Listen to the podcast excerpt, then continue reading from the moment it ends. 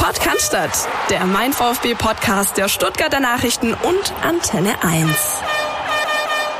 Die Bundesliga und damit auch der VfB Stuttgart befinden sich in der Länderspielpause. Zeit für uns ein bisschen aufs große Ganze zu blicken mit einem Gast bei uns. Hallo Philipp.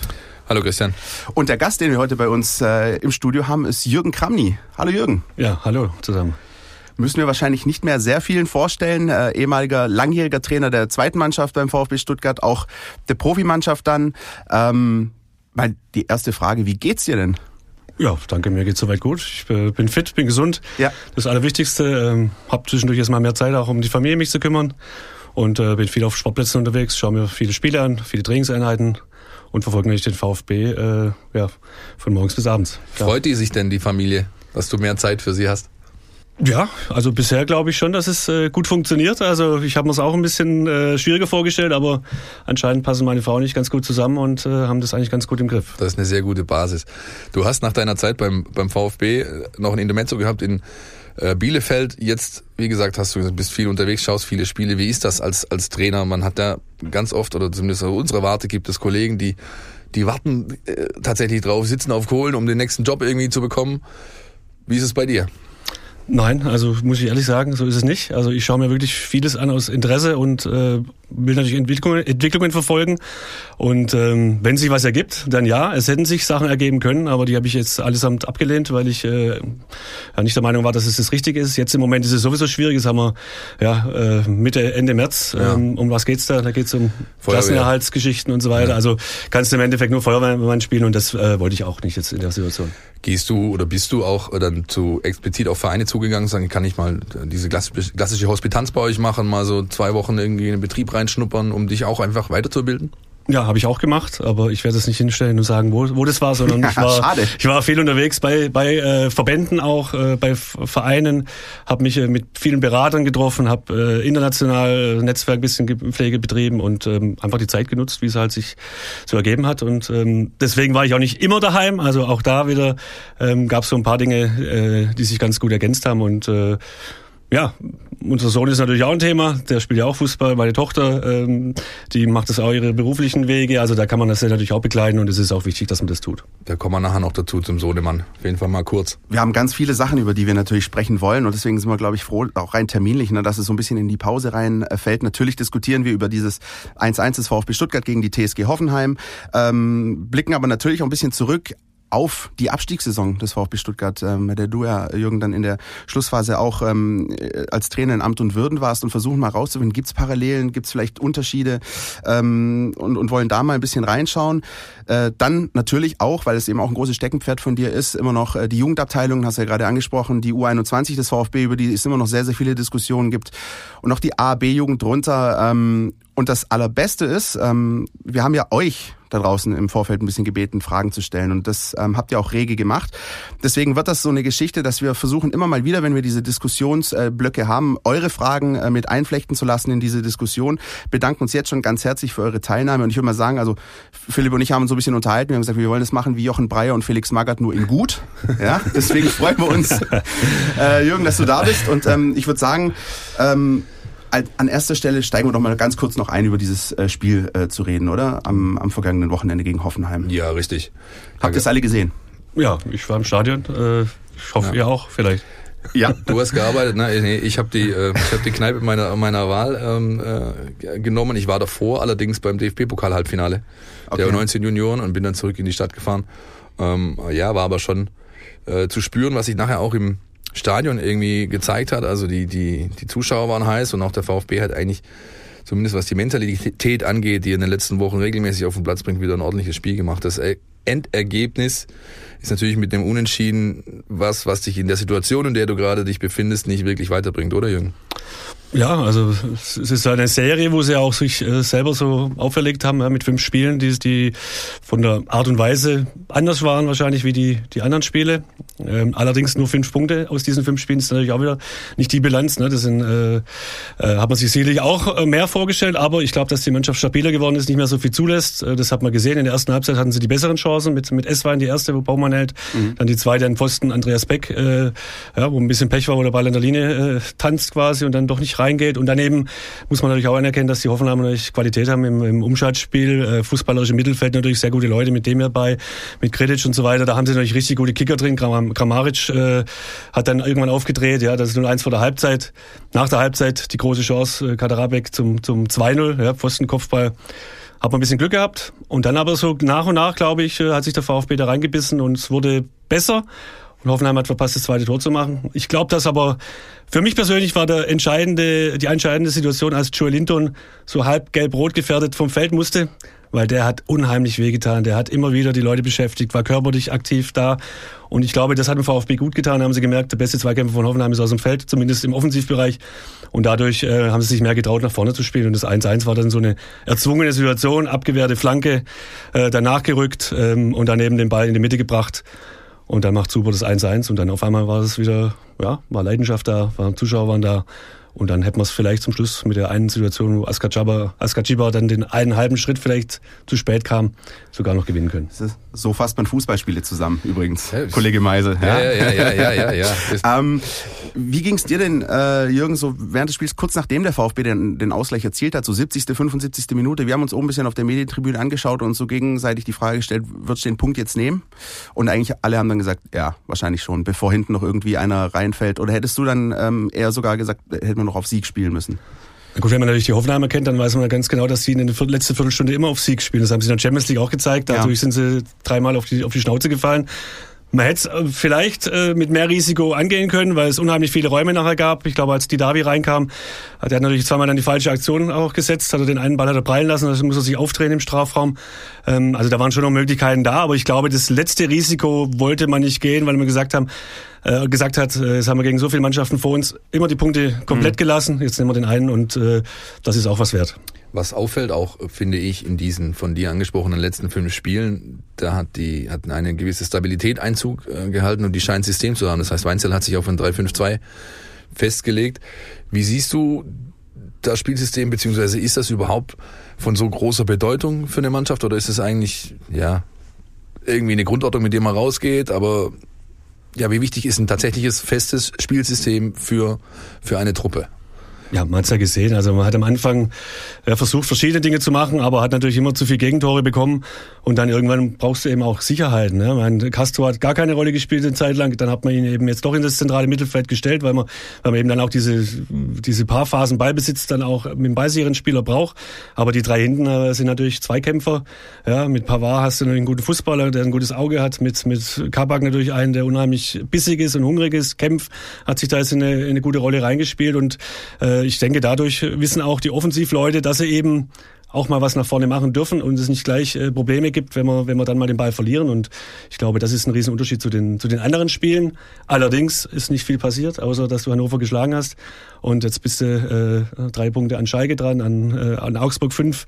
Äh, und die musst du erstmal aufholen. Der nächste Spieltag ist für mich ein ganz entscheidender. Wie wirkt das Konstrukt ähm, Mannschaft Trainer als Gesamtes auf dich von außen betrachtet. Ich hatte ganz, am Anfang hatte man das Gefühl als Beobachter, die finden gar nicht so sehr, so wirklich zusammen. Ja, auch, das hat sich auch in der Sprache ausgedrückt. Äh, Markus Weinz hat immer von der Mannschaft und vom Trainerteam gesprochen, anstatt das irgendwie als ein Gesamtes zu nehmen. Ja, da scheint sich was getan zu haben. Wie siehst du das? Ja, ich glaube, dass eben äh, natürlich auch mit dem Wechsel vielleicht auf der auf der äh, Sportvorstandsebene äh, dann eben auch was anderes passiert ist, dass die Mannschaft dann eben noch mehr zusammengerückt ist, äh, alle äh, an einem Strang dann wirklich gezogen haben. Und das war, glaube ich, das Leipzig-Spiel war so dieses erste, wo man dann auch mal einen, einen Rückstand gedreht hat, beziehungsweise ein Ausgleichstor nach dem 0-1 gemacht, dann am früh 0-1 und das war, glaube ich, so ein so ein Punkt, dass das äh, wo die Mannschaft gemerkt hat, okay, so kann es vielleicht gehen, auch wenn wir es danach nicht die Ernte eingefahren haben, durch einen komischen Freistoß dann das Spiel verloren, äh, muss man, kann man sich in eine andere Richtung geben. Aber ähm, ich glaube, das gibt Vertrauen. Wenn man natürlich in jedem Spiel zehn Torchancen zulässt, dann weiß man, wie das ist. Dann ähm, ist es kein gutes Zeichen für eine Mannschaft, die hinten steht. Und da hat man dran gearbeitet und, und äh, ich merke schon, dass da eine Einheit jetzt äh, entstanden ist, die vorher nicht so da war. Exakt, da sind Szenen äh, vorgefallen gegen Spielende, ähm, die uns aufgefallen sind, die wir so bisher in den Vorwochen nicht gesehen haben.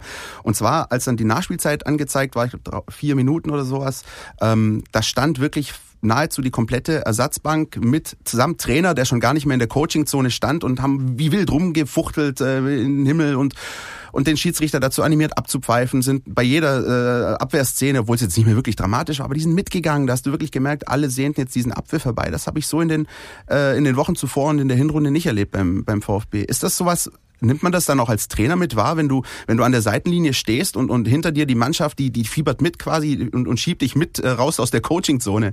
Äh, ist das so was, was nochmal so einen extra Push gibt, auch für einen Trainer? Ja, also ich meine, wenn du natürlich kommst als neuer Trainer und übernimmst eine Mannschaft, die natürlich so schlecht dasteht, musst du erstmal versuchen, Kleinigkeiten in deine Richtung zu bringen und dann kommen die Ergebnisse nicht, beziehungsweise verlierst klar. Ähm, und dann musst du erstmal das Vertrauen in der Mannschaft wieder gewinnen. Und ich glaube, das war jetzt äh, der Fall. Er hat auf die richtigen Spieler gesetzt, er hat dann auch äh, die richtigen mitgenommen, die genau das vorleben. Auch wenn du es mal nicht spielst, musst du natürlich auch ein Teil der Mannschaft sein. Und äh, ähm, ich habe oft genug in so einer Situation auf dem Platz gestanden, deswegen weiß ich ganz genau, wie es ist, wenn die Leute draußen mitgehen, mhm. wenn dann wirklich noch jede Grätsche Grätsche, wenn der Ball ins Ausgespielt wird, wenn das bejubelt wird, das bringt ja so viel, so viel Prozente auf den Platz und dann hast du ein gutes Gefühl und dann irgendwann gewinnst du auch mal gegen Hoffenheim wieder 2-1, weil, weil das ist äh, letztendlich auch äh, ein Erfolg dieser, dieser Mannschaftsleistung dann. Ich habe ich hab schon Situationen in der Bundesliga erlebt, da haben äh, Profis, die auf dem Platz standen, den Trainer umgegrätscht an der Seitenlinie. Ich muss überlegen, welcher Trainer das noch war damals. Das fällt mir nicht mehr ein. ja, ähm, das war eine Riesenaktion äh, damals. Ich bin froh, dass ich mich nicht verletzt habe. Ja, Oder die Spieler meines Wissens, ne? Ich weiß es gar nicht mehr. Die ja, Dame gegen Wolfsburg. Ja, ja. Nee, war, war nicht gegen Wolfsburg, war gegen HSV zu Hause. War okay. in, der, in der letzten Minute haben wir es 2-1 gemacht durch Maxim auf der rechten Seite durchgegangen und Gravitz dann Kopfballtor und dann sind wir los und auf einmal war Glatter ist hier auf, auf dem Rasen und dann hat's halt bumm gemacht und aber beide haben wir Wäre heute vielleicht ein Fall für einen Videobeweis. Äh, damals äh, war es ja. noch nicht so aktuell. Ja. Wir haben ähm, auch einen taktischen Rückblick nochmal auf dieses Spiel äh, und so ein bisschen auch auf das große Ganze beim VfB Stuttgart, denn wir haben ja seit letzter Woche eine neue Rubrik und ähm, da würde ich sagen, hören wir mal rein. Die Mein VfB Taktiktafel. Hier geht's ins Detail. Andreas Beck gehört beim VfB zu den Spielern, die eine gute Saison spielen. Eigentlich ist er schon seit dem ersten Spieltag eine wichtige Stütze und war auch in den schwierigen Phasen bisher zumindest ein Lichtblick. Was ihn vor allem auszeichnet, ist seine Spielintelligenz, vor allem in der Defensive. Da weiß er einfach ganz genau, wann er wo hinzulaufen hat. Hat zum Beispiel ein sehr gutes Timing im Anlaufen und äh, läuft da einfach so an, dass der Gegner sich nicht drehen kann und ihn nicht überspielen kann. Und es passiert ihm zum Beispiel auch kaum, dass er mal einen Gegner im Rücken übersieht und, und laufen lässt. Das macht ihn zu einem sehr guten Pressingspieler und vor allem zu einem sehr guten Spieler für komplexe Pressingrollen. Das heißt, er kann mit großen Räumen umgehen, er kann mit Situationen umgehen, wo viele Gegner um ihn rumstehen, wo die Zuordnungen nicht so klar sind. Äh, und da macht er einfach wenig Fehler in solchen schwierigen Situationen. Das ist eine Qualität, die seine Trainer für so einen kleinen taktischen Kniff nutzen können. Das hat äh, Hannes Wolf schon gemacht, das macht Markus Weinzel aktuell, dass halt einfach äh, der Rechtsverteidiger flexibler und weiträumiger verteidigt als der Linksverteidiger und dass man dadurch halt eine Organisation hat, wo, äh, wo die anderen Spieler ein bisschen übersichtlichere Aufgaben haben. Und dadurch kann man sich auch zum Beispiel einen defensiv nicht ganz so starken Spieler leisten. Auch nach vorne macht das gut, also vor allem seine Positionierung ist sehr stark, sein Hinterlaufen ist, ist äh, vom Timing her super und er hat auch ein ordentliches Passspiel, wie man jetzt zum Beispiel am Wochenende sehen konnte bei dem Assist gegen Hoffenheim. Und insgesamt macht ihn das zu einem sehr wertvollen Spieler, auch wertvoller als ein Spieler wie Pablo Maffeo, der vielleicht ein bisschen mehr Technik im Fuß hat, aber eben in diesen ganzen kleinen Entscheidungen auf Platz noch nicht so diese, diese Wahnsinnsroutine und Konstanz mitbringt. Ja, vielen Dank an Jonas Bischofberger, der für uns jetzt äh, Woche für Woche so ein bisschen äh, den taktischen Blick auf die Spiele des VfB Stuttgart legt. Ähm, ihr habt es gehört, es ging allen voran um Andreas Beck, der auch beteiligt war an diesem wichtigen Ausgleichstreffer gegen den VfB. Und Jürgen äh, Jonas hat uns auch äh, auf Twitter eine Frage für dich zukommen lassen. Er ist nämlich dort unterwegs als VfB taktisch. Und er würde gerne wissen, sollte eine Mannschaft klare Stärken und eine klare Identität haben oder ist es wichtiger, komplett zu sein? Wie siehst, wie siehst du die ganze Gemengelage momentan? Also komplett zu sein ist ja für den VfB jetzt quasi ganz schwierig. Wenn du, ja. in so einer Situation bist, dann kannst du gar nicht komplett sein. Also ich denke, dass du einfach das Spielermaterial jetzt nutzen musst. In so einer Situation ähm, die besten äh, Spieler die zu, am besten zusammen funktionieren, auf den Platz zu bringen, mit ihren Vorteilen in der Defensive sowie in der Offensive und äh, ähm, da eben eine gute Mischung auf dem Platz zu haben. Ja, weil ich glaube, äh, komplett sind, sind die großen Teams, äh, die Champions League spielen, die können alles, die können äh, verschiedene Varianten auch äh, im Spiel umstellen und äh, ich denke mal, wenn du in so einer Situation bist, da geht es um Kleinigkeiten und äh, das hat er ganz gut analysiert, das was den Andreas Beck angeht. Äh, ich denke, dass er natürlich auch ähm, einer ist, der schon so lange äh, in dem Geschäft ist, dass er natürlich auch weiß, wenn es mal kritisch wird, und es war ja kritisch auch, was seine Person angeht, dann muss er noch mehr Gas geben. Das hat er gemacht. Dann hat er sich eben auch den Respekt in der Mannschaft erarbeitet. Und äh, dann kommen eben solche Vorlagen am Wochenende dazu. Auch mal eine, äh, ja, fast, ein Fasttor. Und das macht natürlich auch äh, Eindruck bei den Mitspielern und das ist, glaube ich, auch äh, extrem wichtig dann. Ein Aspekt, der mir noch so auffiel, ähm, den Jonas jetzt nicht beleuchtet hat, ist der, dass, dass Ani quasi aus seiner Position heraus schon extrem stark coacht. Also er spricht mit Kabak, der mhm. quasi neben ihm spielt, in spricht er Türkisch, dirigiert viel. Er hat den äh, Santi äh, vor sich halb halb links, den er, den er da so ein bisschen schiebt. Also das ist, glaube ich, auch wichtig. Vor allem, weil es zumindest 45 Minuten lang vor der Trainerbank passiert, dass du dann oder dass man als Coach die Option hat, hey, ähm, ich habe da noch einen, der der versteht einfach das große Ganze und greift entsprechend ein, weil ganz grundsätzlich, äh, das ist mir beispielsweise in La Manga aufgefallen, äh, im Trainingslager ist der VfB oder scheint eine Mannschaft zu sein, die relativ wenig kommuniziert auf dem Platz. Also wenn, ja, es hat wenig wenig Spieler, die da die da quasi proaktiv auf äh, auf ihre Kollegen zugehen und das ist natürlich auch ein Faktor. Oder kann einer sein?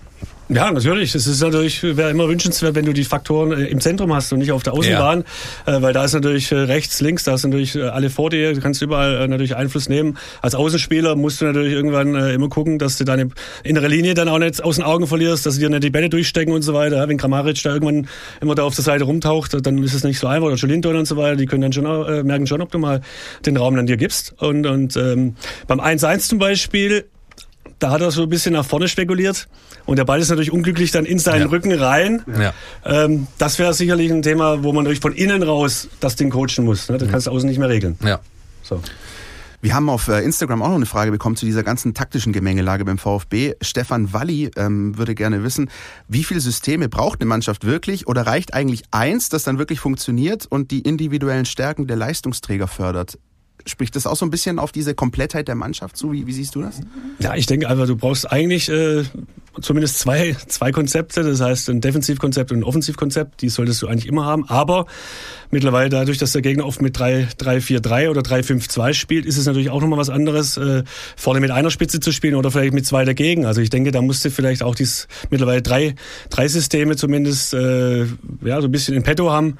Ähm, was natürlich das Beste ist, wenn du dein Ding durchbringen kannst und, und das immer wieder funktioniert aufs Gleiche, weil dann haben die Jungs Vertrauen, dann wissen sie, wie die Abläufe sind, dann werden sie Selbstvertrauen daraus schöpfen können und natürlich auch äh, hoffentlich dann Spiele gewinnen gemeinsam. Ich denke gerade auch deswegen ist beim Markus Weinzel gerade äh, ja Pragmatismus Trumpf so ein bisschen. Er hat jetzt mhm. sein Ding gefunden und das funktioniert zumindest in einem gewissen Rahmen und jetzt irgendwie das so Augen zu und durch, entweder es reicht oder es reicht eben nicht.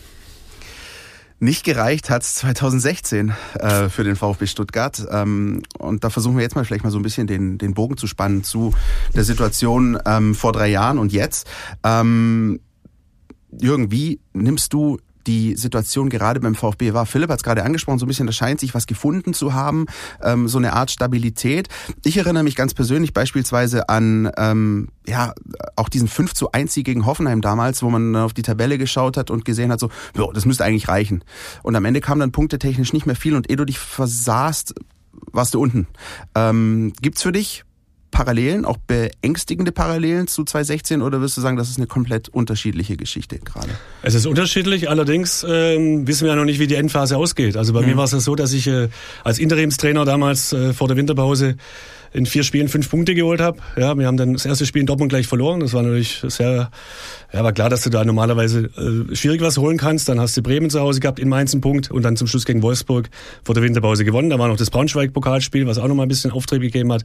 So, und dann bist du nach der Winterpause raus und hast äh, aus fünf Spielen 13 Punkte geholt. Mhm. Das heißt, du warst richtig eigentlich in einem guten Flow drin. Ähm, dann kann ich mich noch erinnern, dann haben wir ähm, Hertha BSC Berlin gehabt. Ja, äh, 2-0 gewonnen, Serie D macht äh, Tor, macht er ja nicht so oft damals. Und äh, alle feiern und, und alles ist super. Und am Sonntagmorgen trainieren wir und Daniel Ginczek reißt sich das Kreuzband in der letzten Aktion im Training, also in seinem ersten Training, wo er zurückgekehrt ist. Und da habe ich schon gemerkt, okay, alles klar. Ähm, es läuft sportlich zwar, aber dann kommen so kleine Begleiterscheinungen, wo es dann heißt, okay, jetzt mach, mach mal langsam hier, das ist alles schön und gut, ähm, aber äh, die Bäume wachsen nicht in den Himmel, da gibt's schon noch einen, der guckt da ein bisschen danach und dann haben wir so einen kleinen Dämpfer gekriegt. Dann haben wir trotzdem in Schalke 1-1 gespielt und dann hast du Hannover zu Hause und äh, das war natürlich ein ein Spiel, wo du, ja, wo Robin Duttner vor, in der Woche vorher sagt dann, äh, sechs Punkte aus, englische Woche war dann, ja, mit Hannover, Gladbach mhm. und Hoffenheim zum Schluss. Ja, sechs Punkte müssen schon, müssen schon sein, ne? Und dann verlierst du zu Hause gegen, gegen Hannover 2-1, obwohl du 35 zu 2 Torschüsse hast und äh, zwei Standardsituationen. Ja, und ähm, das war natürlich unglücklich. Dann hast du Gladbach, verlierst du 4-0 und dann haben wir die Reaktion gezeigt gegen Hoffenheim mit dem 5-1. So, und dann haben wir ein, ja, ein paar Dinge gehabt, äh, Verletzungen mit Seredier, Großkreuz, Gentner, Rupp und so weiter, wichtige Faktoren. Und dann äh, haben wir genau diese Phase gehabt, die der VfB natürlich zwischen äh, vor Weihnachten und nach Weihnachten hatte, mit zwei Punkte aus acht Spielen. Damals waren es zwei Punkte aus neun Spielen aus den letzten. Ähm, und wenn du natürlich in die sechs, letzten sechs reingehst und hast Bayern München zu Hause, Dortmund zu Hause, und dann weißt du, was, was, äh, was da passieren kann gab es äh, auch so ein, so ein, sag ich mal, irgendwo im zwischenmenschlichen Bereich, also man, man spricht ja oft davon, der Trainer hat die Kabine verloren, ist so ein klassischer Satz. Also ist ja da auch vielleicht, weil äh, Spieler, die als Achse dienen hätten sollen oder Führungsspieler waren in dieser Situation durch die Verletzung gar nicht so nah beim Team waren. Was ist da irgendwas weggebrochen? Man hatte einfach von außen das Gefühl, wer hat denen den Stecker gezogen? Ja, ja also es war natürlich der Mentalitätsspieler wie, wie äh, Seridier, der natürlich auch schon vor Weihnachten, der war der, der wichtigste Spieler eigentlich war auf dem Platz, der natürlich auch gesteuert hat und gemerkt hat, wenn einer nicht so richtig mitzieht und wenn natürlich viel in der Kabine gesprochen wird, war damals auch schon der Fall. Also die standen ja auch, äh, haben nach zehn Spielen waren, äh, nach 13 Spielen zehn Punkte. Ja, also wenn man das jetzt alles mal hochrechnet zu meiner Zeit, hat, hat man normal die Klasse locker halten müssen. Auch mit äh, 21 Spielen 23 Punkte musst du die Klasse halten, wenn man es hochrechnet auf die Saison. Äh, Im Nachhinein haben dann eben die drei gefehlt gegen, gegen Hannover wahrscheinlich. Und dann kommst du in so ein Fahrwasser rein, Kabine verloren. Ähm, ich glaube, die Kabine war, war nie so da, dass man sagen könnte, das ist jetzt äh, der Hauptpunkt. Die Spieler waren erfahren. Ähm, man hat sicherlich das Thema gehabt mit den Innenverteidigern, mit Niedermeyer, der beerdigt war, dann wieder auferstehen lassen, dann mit Schwab, Verträge nicht verlängern und so weiter. Da kamen natürlich viele Faktoren zusammen. Im Nachhinein ist man immer schlau, aber es kam auch keiner auf die Idee zu sagen, pass mal auf, äh, Kramny, ähm, du erreichst die Kabine nicht mehr, jetzt müssen wir was anderes machen. Also in der ganzen Zeit kam nie einer auf mich zu und hat gesagt, äh, ja, da müssen wir was anderes machen ich finde auch das Retros schwieriges Wort, Pavlic, retrospektiv äh, ganz interessant. Gerade die Verletzungen, die du angesprochen hast. Ich erinnere mich an dieses Auswärtsspiel in Ingolstadt. Da hat sich Kevin Großkreuz äh, verletzt und am Ende hast du nach 3-1 Rückstand noch 3-3 gespielt. Und auch das war ja so ein Moment, wo du dann eigentlich mit einem positiven, ähm, äh, mit einem Push rausgehst und sagst, jetzt haben wir trotzdem hier noch einen Punkt mitgenommen. Und dann äh, gab es diesen Strudel, der immer weiter nach unten ging. Hat, wann war denn für dich oder gab es für dich diesen Moment, wo du gemerkt hast, scheiße, uns entgleitet das gerade alles, das kriegen wir wahrscheinlich nicht mehr gedreht? Ja, also du hast, du richtig bemerkt. Also nicht nur Ingolstadt, auch Darmstadt war ja dieses 2-2. Da weiß ich noch, da liegen wir 0-1 hinten, dann ja. machen wir 2-1. Dann kommt der Tütern raus, steht zwischen den Leuten und der köpft ihn rein. Also normalerweise muss das Ding runterpflücken, dann, dann gewinnst du da vielleicht. Darmstadt war ja auch in unserem äh, unmittelbaren Umfeld. Dann hast du Leverkusen zu Hause. So. Und dieses Spiel war natürlich nicht eingeplant. Das war, glaube ich, das, was, was jeder gesagt hat. Leverkusen waren auch in einer schlechten Phase.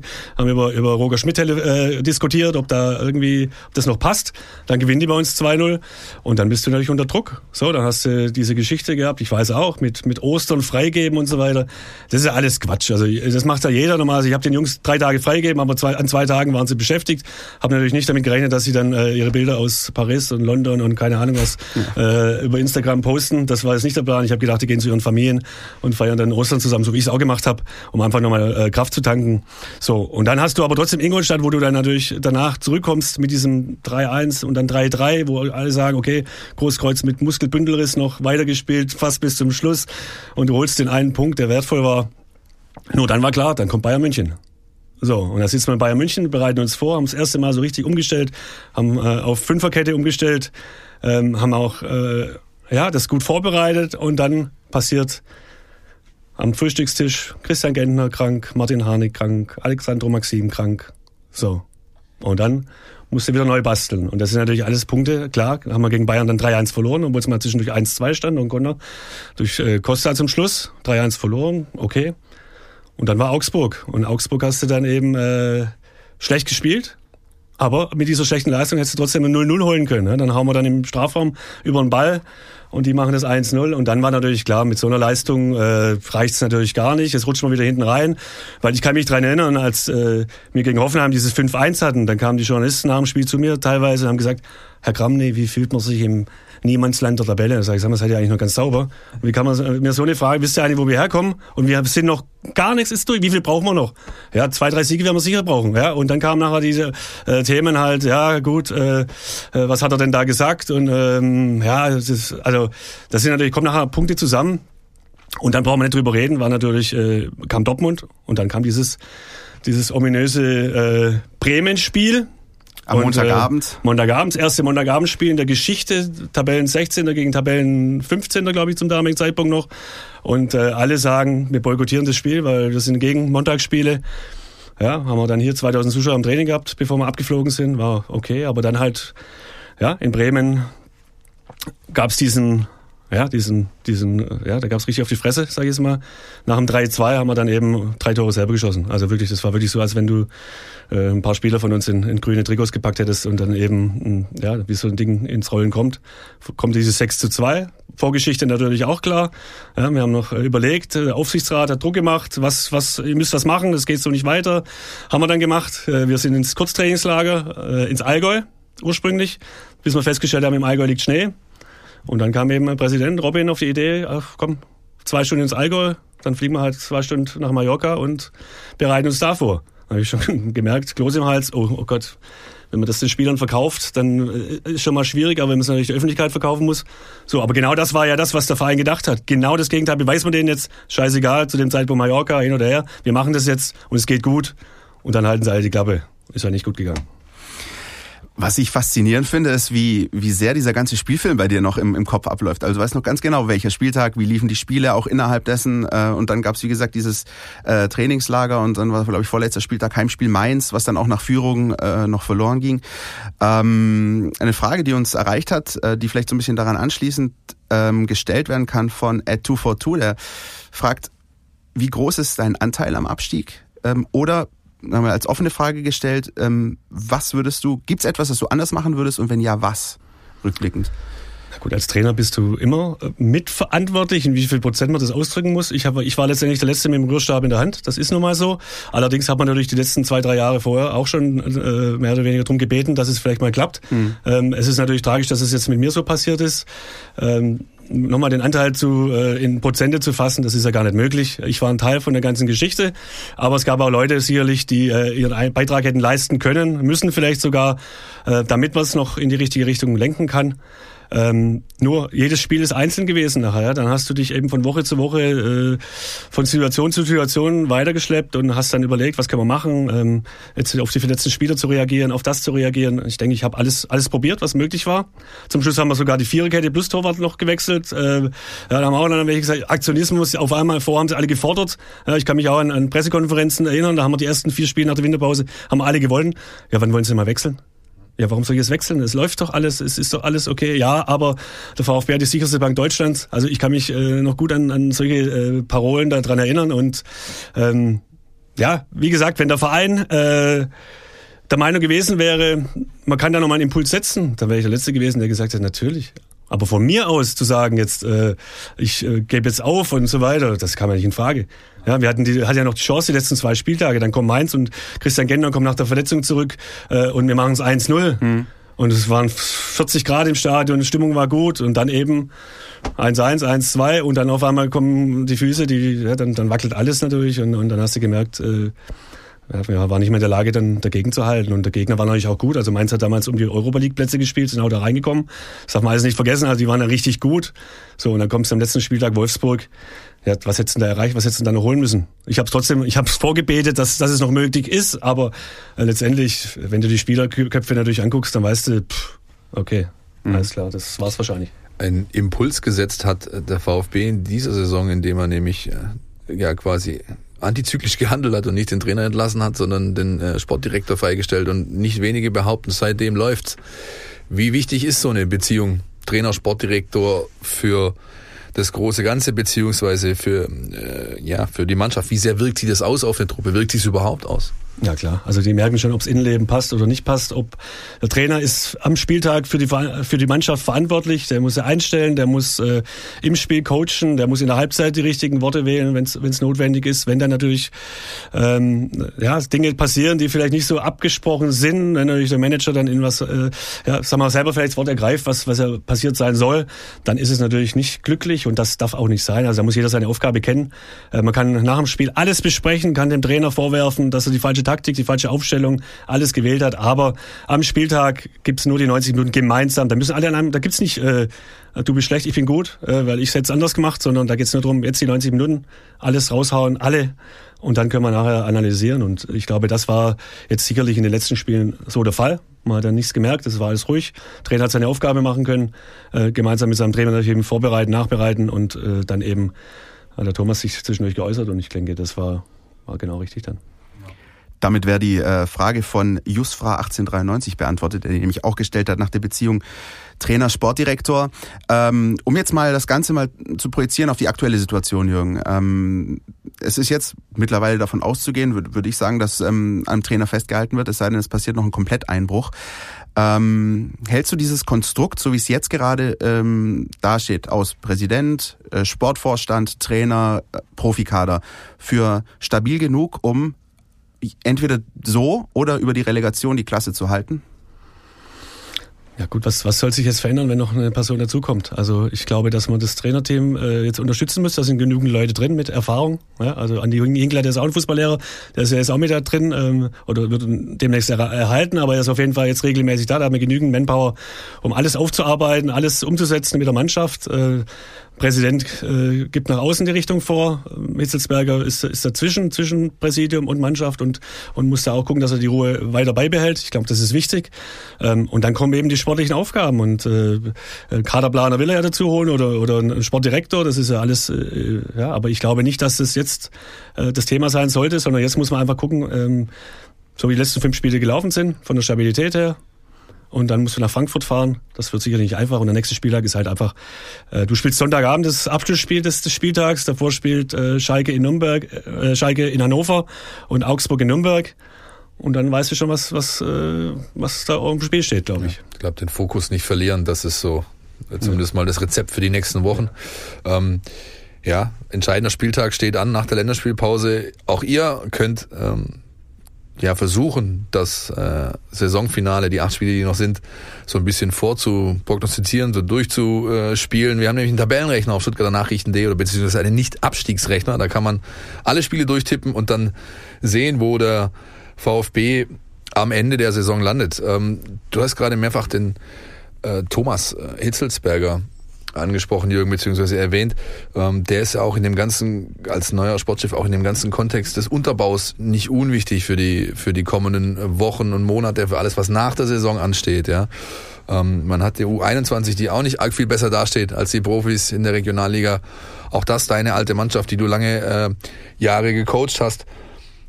Hm, wie sehr oder wie positiv kann die neue Position von Thomas Hitzelsberger sich auswirken auf die Gesamtwahrnehmung des Unterbaus im Verein, die ja in den letzten Jahren ja auch durch Aussagen oder Tätigkeiten von Herrn Reschke an Bedeutung verloren hat, das muss man so klar sagen.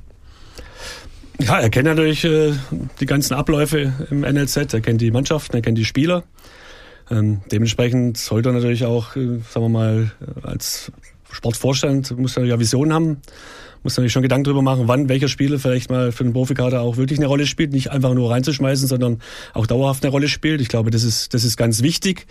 Ähm, das ist eigentlich der Plan vom VfB immer gewesen. Das umzusetzen ist nicht immer gelungen. Aber in dieser Form, glaube ich, äh, wenn man so lange da in diesem Bereich drin war, sollte man dann schon versuchen, auch äh, das ähm, ja, dann auch umzusetzen in der, in der ersten Mannschaft. Was mit der zweiten Mannschaft natürlich passiert ist. Ich meine, der hängt da genauso mit drin, da hat er auch seine Aktien drin. Ähm, A-Jugend ist natürlich gut, keine Frage, da, da reden wir über was Positives, aber die zweite Mannschaft ist auch zusammengestellt worden in dieser Konstellation, äh, Thomas, als, als NNZ-Leiter. Also da hat man sicherlich auch nicht alles richtig gemacht. Also von dem her muss man da schon schauen, ähm, dass man alles wieder richtig auf den Weg bringt. Äh, das sind jetzt ein paar Ziele, die jetzt überall äh, anzustreben sind und ich bin mal gespannt. Gut, man hat ja mit Mark Stein und äh, mit dem Benedikt Köpp zumindest mal gegengesteuert, indem man äh, diese blutjunge Truppe äh, so ein bisschen ähm, altern hat lassen in der Winterpause und ihn, ihr auch äh, zumindest versucht, Stabilität zu verleihen durch zwei erfahrene, erfahrene Recken. Ähm, Luca Mack hat einen Anschlussvertrag bekommen. Also es sieht alles zumindest danach aus, dass man, ähm, dass man sie nicht einfach absteigen lässt und in der Bedeutungslosigkeit verschwinden lässt, ähm, wie es teilweise echt einfach ausgesehen hat am Anfang der Saison. Zumal der VfB ja auch Identität verlieren würde als Verein, der schon immer für gute Jugendarbeit bekannt war. Ähm, wie siehst du die Zukunft? Du bist nahe dran, du hast äh, natürlich da auch noch ähm, einfach exzellente Kontakte. Wie siehst du die Zukunft der zweiten Mannschaft ganz generell im Verein? Wie wird sie gesehen? Auch intern. Ja, jetzt mittlerweile ist es kein Thema mehr, sagen wir mal, diese Abmeldung, die im Raum stand. Allerdings muss man auch sagen, kann es natürlich jetzt in der Oberliga enden. Ja. Und das ist natürlich, wäre natürlich für die Spieler eine Katastrophe, meiner Meinung nach. Und das hätte man natürlich auch in der Vorbereitung zur neuen Saison oder zur alten Saison besser vorbereiten müssen. Ja, diese Spieler, die jetzt dazu kamen, das ist alles schön und gut. Aber ist es in einer Situation, wo die jungen Spieler extrem viel Druck haben, auch weil sie wissen, äh, die jetzt da sind, äh, wie geht's nächstes Jahr weiter? Schafft man das überhaupt? Ja, kann sein, dass Groß Asbach absteigt, dass Aalen absteigt, dann steigen fünf ab aus der, aus der Regionalliga und dann bist du vielleicht auch dabei. Und dann, dann äh, Oberliga ist halt wirklich, ich meine, dann ist halt Freiberg, Bissingen und so weiter angesagt. Ne? Und das ist dann schon was, wo die Jugendspieler natürlich auch drüber nachdenken. Und ähm, ähm, das ist sicherlich jetzt äh, was, wo man, wo man wirklich versuchen muss, unbedingt in dieser Regionalliga drin zu bleiben. Vorher haben wir immer gesagt, wir müssen in der dritten Liga bleiben, jetzt müssen wir in der Regionalliga bleiben. Also man hat seine Ansprüche da auch äh, mhm. extrem reduziert. Und das ist eigentlich sehr schade, weil ich weiß, wie es ist, wenn man in dieser dritten Liga wirklich äh, mit den Jungs nach Osnabrück fährt, nach Rostock, was weiß ich. Das ist einfach, das macht so einen Spaß, die Jungs da zu sehen, wie sie wachsen können an diesen Aufgaben. Und das ist sicherlich verloren gegangen. Äh, gehen wir mal davon aus, dass sie den Klassenerhalt schaffen. Ist eine Regionalliga-Mannschaft das richtige Pflaster, um für Bundesliga auszubilden? Oder ist es eigentlich so eine Zwischenliga, wo du sagst, pff, ja, so wirklich bringt es uns auch nicht weiter? Man muss halt überlegen, was man mit den Spielern natürlich vorhat. Also ich sage jetzt mal, diese reine Klasse, die wird es wahrscheinlich nicht sein, aber sagen wir, die Gewöhnung an den aktiven Fußball, ich sage jetzt mal, wenn er natürlich die Spieler schon im zweiten A-Jugend vielleicht dann eben schon aktiven Fußball erleben, ein Jahr, zwei Jahre und dann kann man immer noch über, über eine Ausleihe nach. Da gibt's ja verschiedene Module, die man dann auch wählen kann. Aber wichtig ist, dass halt die Spieler rechtzeitig gefordert werden und nicht äh, dann irgendwann hochkommen in die zweite Mannschaft, kicken Regionalliga oder vielleicht Oberliga und denken, sag mal, also das ist schon hier in Freiberg und, und sag mal, was soll denn das hier eigentlich? Vorher haben wir Bundesliga ja. gespielt, also A-Jugend, B-Jugend-Bundesliga und jetzt, ja. jetzt kriegen wir hier auf dem Dorf. Also Regionalliga ist auch schon teilweise so. Stadt Allendorf und was weiß ich, wo du dahin musst, das ist schon nicht so. Äh, wie gesagt, dritte Liga war da schon ein anderes ja. äh, Umfeld. Aber die Spieler müssen es wissen und egal was passiert, sie müssen durch. Das sind junge Spieler und die meisten, sind wir doch mal ehrlich, wer schafft es mit 17, 18? Das ist eine Handvoll und die meisten kommen jetzt aus dem Ausland, aus England, ja, die sind ein bisschen athletischer, ein bisschen, ja, da ist ein bisschen mehr Spielwitz vielleicht drin im Moment. Und da muss man eben den Jungs halt eine Übergangsphase geben. Und das ist das Ziel von den Verantwortlichen, dass sie das auch äh, erkennen und dann eben auch mit den Spielern richtig umgehen. Ja? Und dann muss ich halt mal einen Jungen an die Seite nehmen und sagen, pass auf, das ist dieses Jahr, mit, das nächste halbe Jahr dein Plan und das haben wir mit dir vor. Und dann müssen wir es auch durchziehen und dann müssen wir gucken, dass die Jungs ihre Schritte gehen. Ja? Und das ist egal auf welchem Niveau trotzdem möglich. Ähm, ich hoffe mal, dass es trotzdem in der Regionalliga bleibt, weil das wäre jetzt letztendlich das Minimalziel, was man noch als Zwischenschritt und so hat. In, in die S-Bahn-Liga will keiner irgendwie, ne? Schöne Grüße an die Stuttgarter Kickers ja, pass an der Stelle. Äh, aber Jürgen, es ist trotzdem ein interessanter Punkt, weil du hast die Mannschaft ja jahrelang in der dritten Liga betreut. Die zweite Mannschaft äh, des VfB Stuttgart haben uns ja damals auch oft äh, genug getroffen, in Asbach und äh, auf der Waldau und so weiter. Wie ähm, geht man dann mit einem Spieler in so einer in so einem Zwischenstadium, sage ich mal, um? Also wenn er sich auf dem Sprung befindet zwischen Jugend und möglicherweise Profikader, wie findet man da den richtigen Ton? Was sind die Herausforderungen da als als Trainer? Ja, man muss den Jungs immer das Gefühl geben, dass jetzt genau das deine Mannschaft ist. Also das nützt ja nichts, wenn du einen Ausflug zu den Profis machst und denkst jetzt, hey, das ist jetzt meine Truppe, weil da sind geilere Typen drin, ja, das macht alles mehr Spaß dort äh, und so weiter. Wenn du dich wieder, wenn du wieder runterkommst, und das ist ja immer Hoffnung machen, Hoffnung verlieren, und dann keine Leistung bringen. Das ist ja meistens dann das Kriterium, was dann das Ausschlusskriterium für die Jungs ist. Das heißt, sie müssen sich immer auf das einlassen und da musst du ganz nah dran sein. Viele Gespräche führen, den Jungs auch den Arsch treten. Das gehört auch dazu. Die müssen wissen, hoppala, ich bin nicht hier. Äh, ich kann immer den Ausspruch, auch ich trainiere bei den Profis, das ist ein Unterschied, Profis jetzt zu uns. Ja, oben ist alles schneller. Ja, warum spielst du unten langsamer? Und so ist es oft halt auch. Ja. Da kommen sie und meinen, okay, es reichen hier 30 Prozent, aber die reichen halt auch nicht. Ja. Und das ist das, was die Jungs lernen müssen. Und äh, wenn sie das rechtzeitig lernen und merken, dann kommen sie auch in eine richtige Richtung. Und dann werden sie sich auch durch Rückschläge nicht aus der Bahn bringen lassen, weil das ist natürlich klar. Oben macht super viel Spaß, das ist Aufmerksamkeit. Ja, da kommst du als Jünger hoch und alle sagen, hey geil, schön, dass du da bist. Früher hat man erstmal Gras fressen müssen, bis du mal gut warst. Guter Ansatzpunkt. Wie groß ist denn die Gefahr, abzuheben. Also beispielsweise, wir hatten äh, die Kollegen äh, Aidonis, äh, die, die schon Profiluft geschnuppert haben, ein paar Minuten dann gespielt haben. Wie groß ist die Gefahr dann abzuheben und dann, ich sag mal so, in, in Leroy Saneske Ebenen zu kommen und in 20.000 Euro teuren Jacken dann plötzlich beim DFB aufzutauchen? Also was tut man dann, um dagegen anzugehen, dass, dass, die, dass die Jungs abheben, dass sie sich für vielleicht zu gut halten? Also Leroy Sané ist natürlich ein Ausnahme, Ausnahme, Ausnahme, Ausnahmespieler. Das steht außer ja, Frage. Und deswegen äh, ist er natürlich auch speziell. Ich habe mit Norbert Egger über ihn auch mal gesprochen. Der sagt wirklich, äh, es war mit 17 auch nicht zu erkennen, will er jetzt äh, Sänger werden, will er Beachboy werden oder will er Fußballer werden. Wenn man gefragt hat, natürlich, ich will Fußballer werden. Aber so die Ernsthaftigkeit, die kommt halt auch erst dann, ja. Er hat seinen Style, er hat das, was äh, er liebt es aber er kann sich mittlerweile auch erlauben, weil er Leistung gebracht hat. Und ich glaube, das ist das Allerwichtigste, wenn du dir mal was erreicht äh, oder wenn du mal Leistung gebracht hast, dir einen Status erreicht hast. Und da meine ich nicht einen Profivertrag. Ein Profivertrag hat für mich null Status. Mhm. Da steht ein bisschen mehr Geld drin. Und äh, das heißt aber nicht, dass du die Eintrittskarte in den Profifußball hast. Die kommt dann erst, wenn du mal 50 Spiele gemacht hast in der ersten Liga oder in der zweiten, je nachdem. Und dann, dann hast du so langsam mal so eine Basis. Aber vorher ähm, wirklich da noch nicht. Und deswegen muss der Trainer immer nah dran sein, auch die Verantwortlichen im Verein. Wenn sie merken, da, da geht einer dir aus dem Ruder, dann musst du den halt schnappen und musst mit dem viele, viele Gespräche führen, damit er eben auch bei dir bleibt. Weil mhm. das, das Problem ist ja auch, die gehen ja dann auch schnell woanders hin. Weil dann finden sie den ja wieder gut. Ja? Und das ist ein, ein, ein riesengroßes Problem.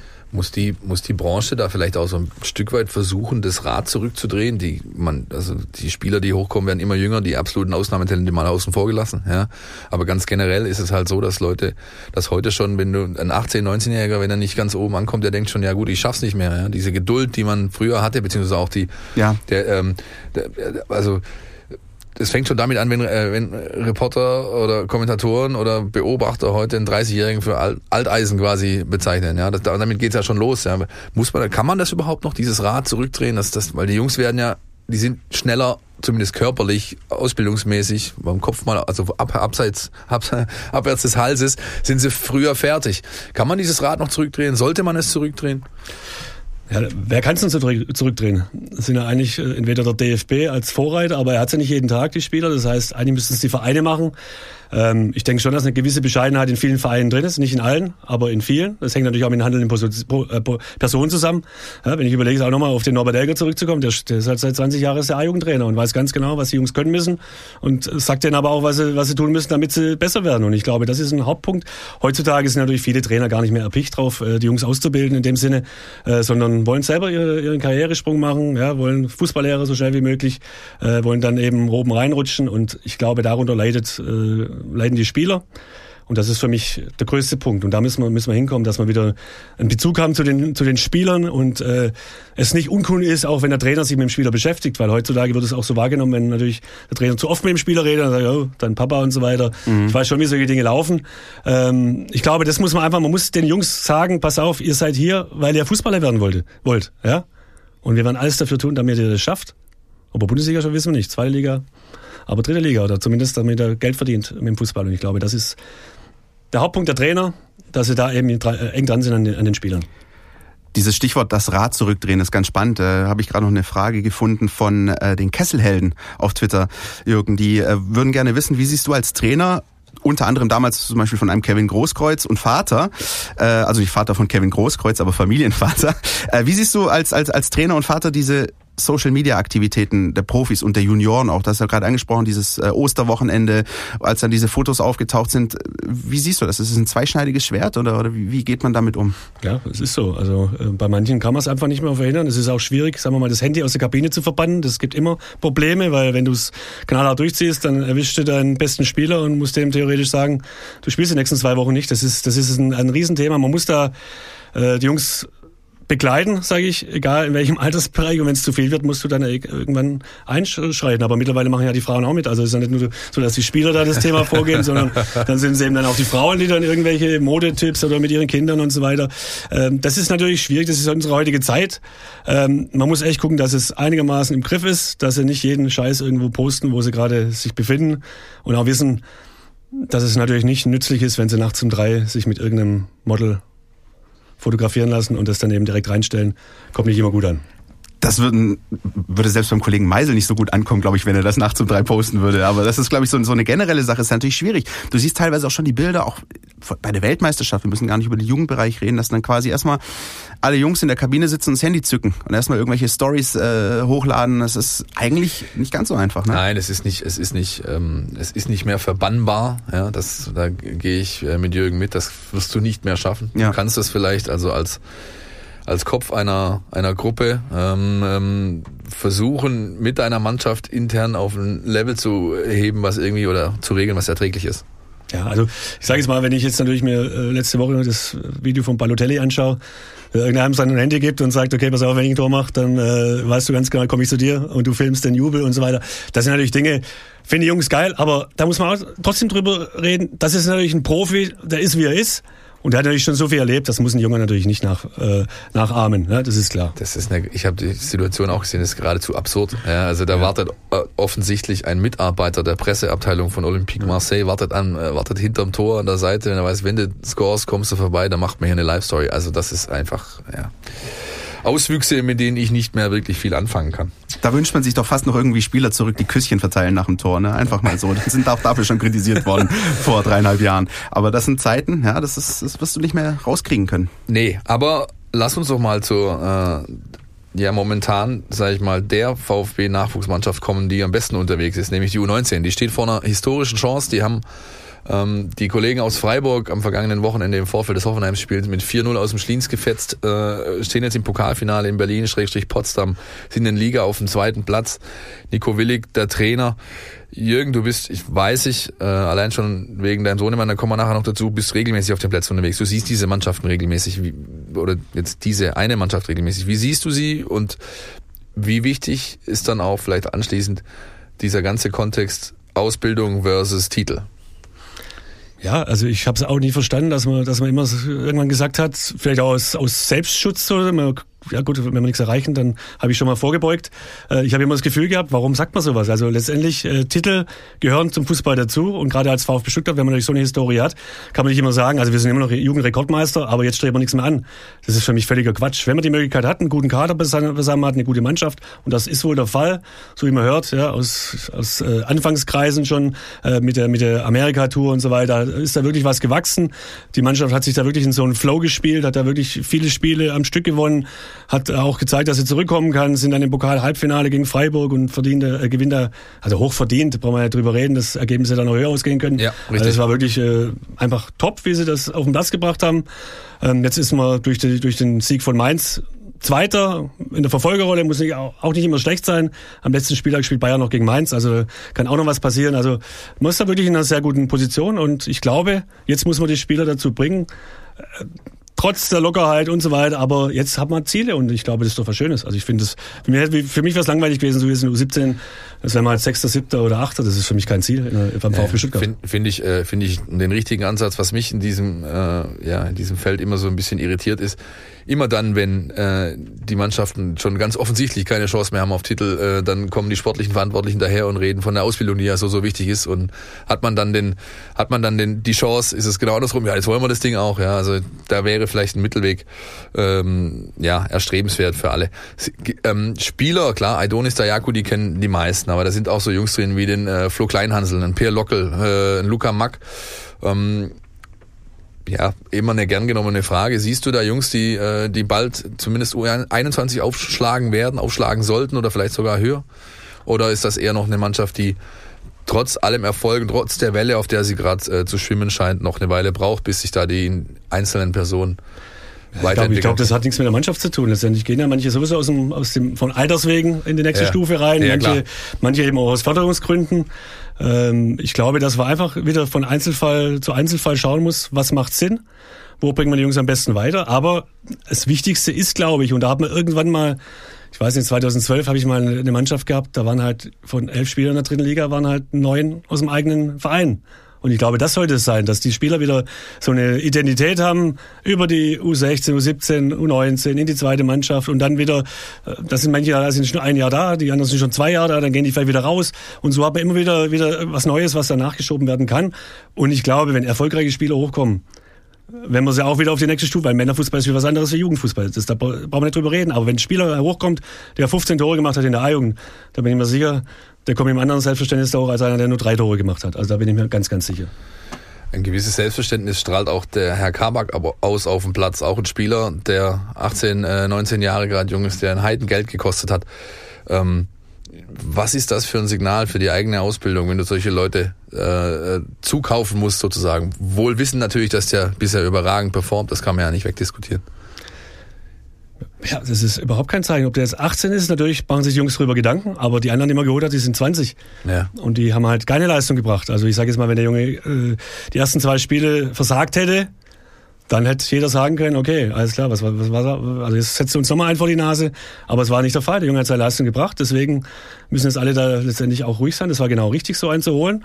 Bei äh, anderen Spielern, das wisst ihr selber, die gar keine Rolle mehr spielen, die auch viel gekostet haben, also da hätte man vielleicht ein bisschen mehr äh, mal nachprüfen müssen, ob das für den VfB dann auch die richtigen sind. Ja, das ist zumindest meines Wissens in, bei gewissen Personen unterlassen worden. Ja, dann weißt du ja viel. ich wollte dich nur ein bisschen locken gerade, aber ja, mein ist ja offensichtlich, ja, wenn ich dann so Leute sehe wie den Maffeo, wie ich war am Trainingslager dabei, wenn du das dann siehst, dann äh, das, die sportliche Eignung für dieses Level Bundesliga hin oder her, aber das sind gewisse andere Aspekte offensichtlich nicht überprüft wurden. Ne? Die ja sehr wichtig sind, äh, ja. wie wir gelernt haben aus den letzten Minuten auch. Ähm, es gibt auch so einen, so einen weisen Spruch, ich weiß gar nicht, wer ihn geprägt hat, er gesagt, es gibt für mich eigentlich gar nicht alt und jung, es gibt für mich nur gut und schlecht. Ähm, wie, wenn wir gerade nochmal über diese, über diese ganz jungen Jahrgänge sprechen, äh, Jürgen, wie vermittelt man denn einem Spieler, dass es nicht reicht? Ja, ich glaube, dass auch da wieder die Offenheit und die Ehrlichkeit das Allerwichtigste ist. Es gibt nichts Schlimmeres für, für Spieler, wenn sie irgendwo hingehalten werden, wenn sie, wenn sie, ach, komm, warte nochmal, nochmal vier Wochen und nochmal und einfach klar mit, mit Kante zu sagen, pass mal auf, Junge, ich wirklich, ich mag dich wirklich so wie du bist, du bist ein richtig geiler Typ, aber fußballerisch werden wir dich nicht in die nächste Stufe bringen können und dementsprechend schau dich um, wir helfen dir, ähm, wirklich, du hast ja nichts zu Schulden kommen lassen, deswegen bist du eigentlich ein VfB-Spieler, aber man muss halt das Leistungskriterium natürlich im Vordergrund sehen und deswegen musst du ehrlich mit den Jungs umgehen. Und wenn du das machst, dann verstehen die das auch. Und dann gehen sie in die nächste Stufe. Und ich habe, also bei mir war zum Beispiel, als ich A-Jugendtrainer wurde, war meine erste Maßnahme, den B-Jugendlichen die Hälfte zu sagen, ich werde nicht übernommen. Mhm. Und da kamen welche, ich bin auch schon zehn Jahre hier seit Bambinis. Da sage ich, ja, sorry, aber ich bin jetzt da und äh, wir haben uns dann so entschieden. Also das ist dann nicht einfach, aber ich glaube, eine klare Antwort oder eine klare Aussage ist immer hilfreich, als ein Rumgeeier nochmal rauszuschieben und äh, dann die Jungs zwischen den Stühlen stehen zu lassen. Das bringt gar nichts. Um vielleicht da mal den Deckel drauf zu machen auf dieses ganze Konstrukt äh, Jugendbereich, vielleicht nochmal abschließend die Frage von Ed Roter Brustring, der fragt, wie siehst du denn im Allgemeinen die Entwicklung des Vereins und auch die Jugendabteilung? Also ist das, war der VfB schon mal besser unterwegs, war schon mal schlechter unterwegs? Wie, wie siehst du das Ganze? Unabhängig um, um, von der Tabellensituation der Profis. Genau, to, to put it in a nutshell. Also ja, ja. wie ist der VfB deiner Meinung nach unterwegs? Ja gut, man hat, man hat in alles investiert, sage ich jetzt mal. Man hat bei den Profis in die Mannschaft extrem investiert. Das war zu meiner Zeit gar nicht möglich. Also mhm. so viel Geld auszugeben, äh, da konnte ich nicht mehr davon träumen. Ich wollte auch einen Innenverteidiger holen. Und wenn ich dann im Transfermarkt geschaut habe oder Weißscout, vier Millionen, und dann habe ich gedacht, um Gottes Willen, aber da kann ich auch selber spielen. Also äh, was da manchmal wirklich auch Preise aufgerufen wurden für Spieler, die einfach die nicht weiterbringen. Und das ist äh, heutzutage wirklich, hat man viel Geld ausgegeben, hat äh, das NLZ, das Zentrum gebaut, die Plätze erneuert, man hat da viel, viel investiert, man hat in, in Manpower, man hat viele Leute angestellt für viele Bereiche. Ob das jetzt dann immer besser sein muss, also da bin ich jetzt auch äh, also ich glaube, dass es wichtig ist, dass die Jungs Ansprechpartner haben und nicht zu viele. Und da muss man echt mit den Jungs arbeiten und das ist das, was mir so ein bisschen am Herzen liegt. Ihr müsst wieder viel mehr mit den Jungs äh, auf dem Platz arbeiten. Ja, dieses ganze Mehmet Scholl hat's angeschoben, das haben andere äh, weitergeführt. Man sieht es jetzt an der Nationalmannschaft. Äh, wir brauchen wieder Spieler, die auf ihren Positionen einfach gut sind. Ja, und das sind Außenspieler, das sind, das sind Verteidiger wieder. Wir brauchen wieder Verteidiger, wir brauchen aber auch Torjäger. Wir brauchen Achter haben wir genug, glaube ich. Da sind wir wahrscheinlich äh, weltweit führend mit, mit Achtern, die alles ein bisschen können. Aber so dieses richtige, ähm, das brauchen wir wieder. Und da glaube ich, da sollte man hinkommen. Und da müssen die Vereine, das ganze Manpower, Theorie und Vorbereitung, Nachbereitung, hilft dir gar nichts, wenn du auf dem Platz nicht mit den Jungs arbeitest. Wenn einer, wenn ich heute wieder U17 Nationalmannschaft sehe, da geht einer rechts durch, das pfeilt schnell, der ist überragend, kommt durch. Und was passiert mit der Flanke? Die haut er jedes Mal in das Tor. Also, das sind die Dinge. Da musst du rechtzeitig dran arbeiten. Und ähm, ich glaube, wenn ich mich heute noch hinstelle, flanke ich immer noch besser wie viele, viele ganz lang ausgebildete. Das ist meine Ansage. Ja. Wir können es leider nicht überprüfen. Vielleicht das nächste Mal. Kommt mal, kommt mal zu mir auf den Sportplatz. ja, dann würde ich sagen, ähm, runden wir diesen ganzen Themenblock mal ab. Oder haben wir noch was, Philipp? Nee, wir haben äh, jetzt noch ein Jingle, das wir abfahren müssen. Entweder oder. Unser Podcast Tiki Taka. Wir haben nämlich noch so eine kleine Kategorie, Jürgen, die äh, wir mit dir jetzt äh, anstellen werden. Es ist kurz und schmerzlos. Ich stelle dir jetzt drei Entweder-Oder-Fragen und du begründest deine, also du entscheidest dich für eine Entsche Ding und, und begründest das dann bitte. Ja? So, so wie Andi Breme gesagt hat, und der, der Dings war auch gut. der, Dings, der Dings. Ähm, du hast äh, lange beim VfB gespielt, du warst auch in Mainz aktiv. Trotzdem frage ich dich, Lieblingsauswärtsstation Nürnberg oder Darmstadt? Immer Nürnberg. Ja? Natürlich. Soll ich das begründen? Wenn du kannst. Da war ich drei ja. Jahre, in Darmstadt war ich ein halbes Jahr, von dem her äh, habe es dann auch einmal jetzt zuletzt mit den Profis erlebt, als Auswärtsspiel mit der zweiten Mannschaft, ich glaube zweimal, ähm, war immer sehr viel, ja, die waren uns nicht so wohlgesonnen. Nürnberg war immer angenehm.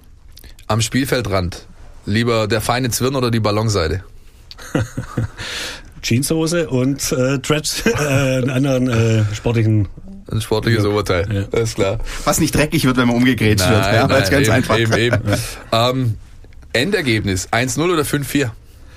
Mittlerweile bin ich bei 5-4. Vorher hätte ich auch gesagt, 1-0 ist mir lieber, aber mittlerweile will ich einfach äh, ein interessantes Fußballspiel sehen, wo es manchmal hin und her geht und dann eben auch wirklich der Gewinner der Fußball ist. Und ich glaube, das befriedigt dann auch alle und du wirst wahrscheinlich von 10 mal 10 Spielen wirst du 5 mal 5-4 gewinnen und 5 mal vielleicht 4-5 gewinnen. Wenn das irgendwie kippt in die richtige Richtung, ist auch gut. Alles klar. Hervorragend. Das war's schon. Ich glaube, wir sind durch für heute. Ja? ja, mehr oder minder. Es gibt ja jetzt äh, kein Spiel, auf das wir irgendwie groß äh, schauen müssen. Noch, das machen nee. wir in der nächsten Woche. Dann ähm, besprechen wir das Auswärtsspiel bei Eintracht Frankfurt. Da hat auch äh, Jürgen ja schon gesagt, dass das nicht ganz so einfach wird. Ne? Aber bis dahin fließt noch viel Wasser den Neckar runter, sagt man so schön. Absolut. Jürgen, wir danken dir. Hat Spaß gemacht. Gerne. Vielen Dank für deine Expertise, für, dein, äh, für deine klare Meinung auch. Und ja, euch da draußen hat es hoffentlich auch beim Hören Spaß gemacht. Auch an euch vor allem viel, vielen, vielen Dank für die äh, zahlreichen Fragen, Richtig. die eingegangen sind unter dem Hashtag FragKramni. Wir hoffen, dass wir einigermaßen so ein Roundup liefern konnten von dem, was da äh, uns zugetragen wurde und dass ihr einigermaßen äh, zufrieden seid. Auch ähm, an Jürgen nochmal von meiner Seite vielen Dank. Ähm, ich glaube, wir freuen uns, wenn du gern uns mal wieder bereicherst mit deinen Eindrücken. Das war doch sehr, sehr spannend. Absolut. Wir wünschen euch ein schönes VfB-freies Wochenende. Bis nächste Woche. Macht's gut. Ciao. Podcast, der Mein VfB Podcast der Stuttgarter Nachrichten und Antenne 1.